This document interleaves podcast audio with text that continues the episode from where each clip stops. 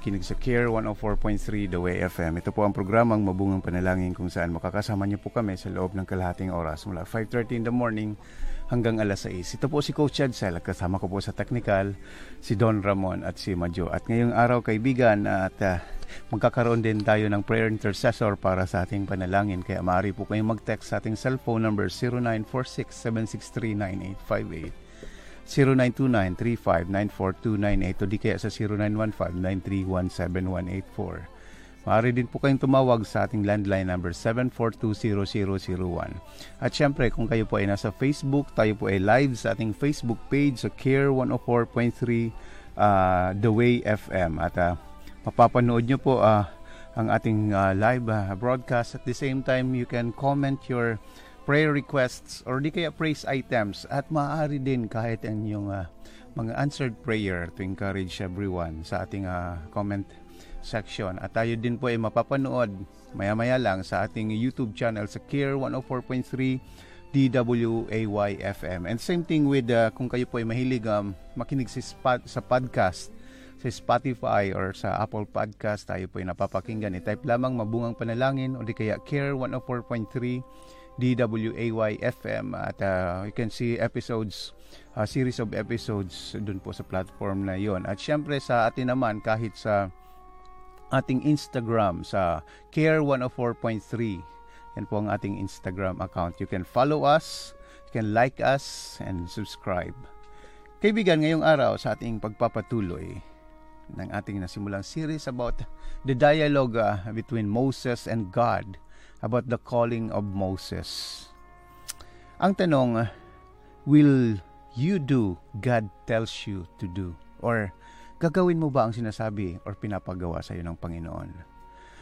Kaibigan, na-experience mo na ba sa exam na sa sobrang kamamadali mo, di mo binasa yung instructions, diretso ka sumagot, but uh, when it is checked, it turned out na tama naman yung answer mo, pero dahil di ka sumunod sa instructions, na mali tuloy.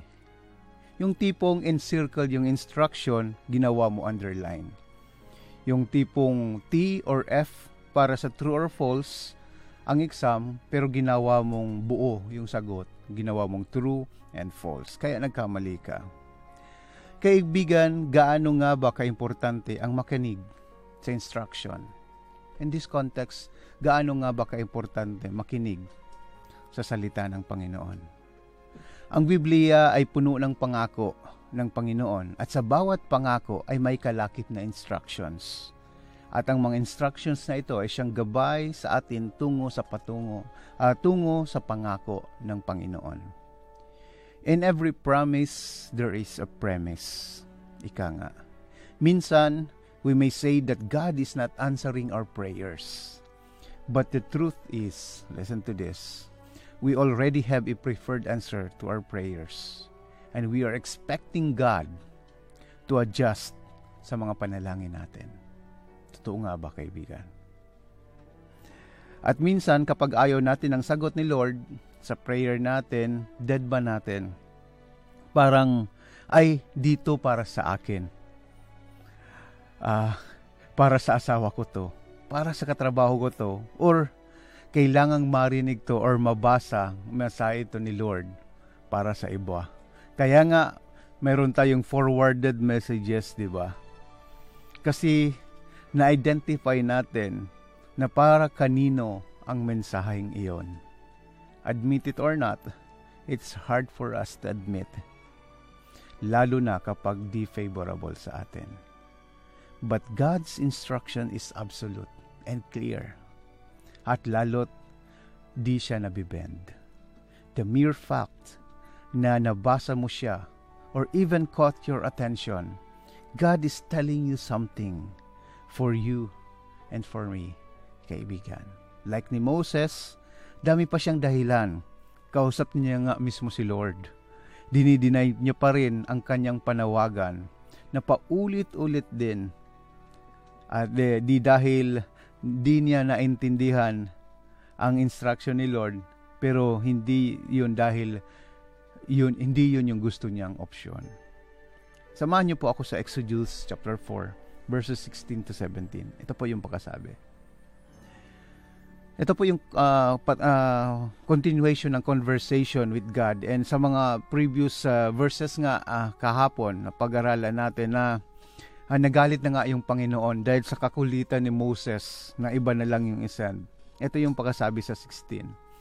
Siya ang magiging tagapagsalita mo sa mga tao at ikaw ang magiging tagapagsalita ng Diyos na magsasabi naman sa kanya kung ano ang sasabihin niya. This is God talking to Moses. 17. Dalhin mo ang iyong tungkod sapagkat iyan ang gagamitin mo sa paggawa ng mga kababalakan. Di ba clear? Kay Moses mo, pero parang imposible dahil nga gagawa siya ng miracle ano out of that stuff. But God's instruction is clear to Moses. You see, despite of Moses' repeated denial, God still make a way and even use another just to fulfill His plans. And ang kanyang instructions were detailed, kaya nga wala nang mairarason pa si Moses kundi sumunod. Kaibigan, kumusta nga ba ang pakikipag-usap natin sa Panginoon? Sa nagdaang 4 months ng dulot ng pandemic na ito, malinaw na ba sa iyo ang mensahe niya for you? Will you do what God tells you to do? Or kagaya ka din ni Moses na marason at may mga excuses pa din? Or baka naman, puro na ingay ang naririnig mo kaya di mo na marinig ang Panginoon. Ingay ng kawalan, ingay ng pag-alala, o ingay ng buhay ng ibang tao at masyado ka nang affected. Remember this. Kilala ka ni Lord kahit ang hibla ng iyong buhok ay bilang niya. At lalot wala kang maitatago sa Kanya.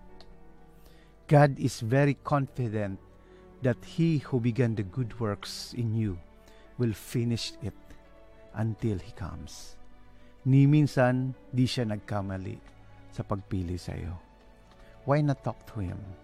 Heart to heart ba? Yung kayong dalawa lang at buksan mo ang iyong puso at isipan para ma-absorb ang kanyang mensahe. Manalangin po tayo.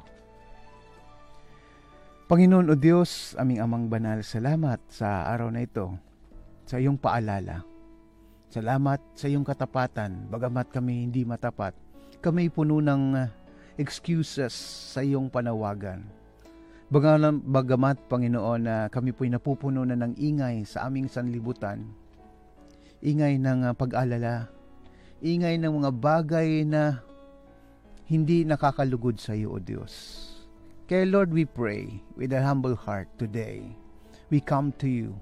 Sa lahat, kami po dito na nanonood at nakikinig. Lord, speak to us. Teach us your truth, Father, and guide us. For our hope is in you all day long. Salamat Panginoon, pagpalain niyo po ang bawat isa at samahan sa lakbaying ito dahil magpakailanman ikaw ay matapat, ikaw ang Diyos na aming sasambahin at pupurihin. Sa iyo ang papuri, sa iyo ang pasasalamat. Sa pangalan ni Jesus ito ang aming dalangin. Amen.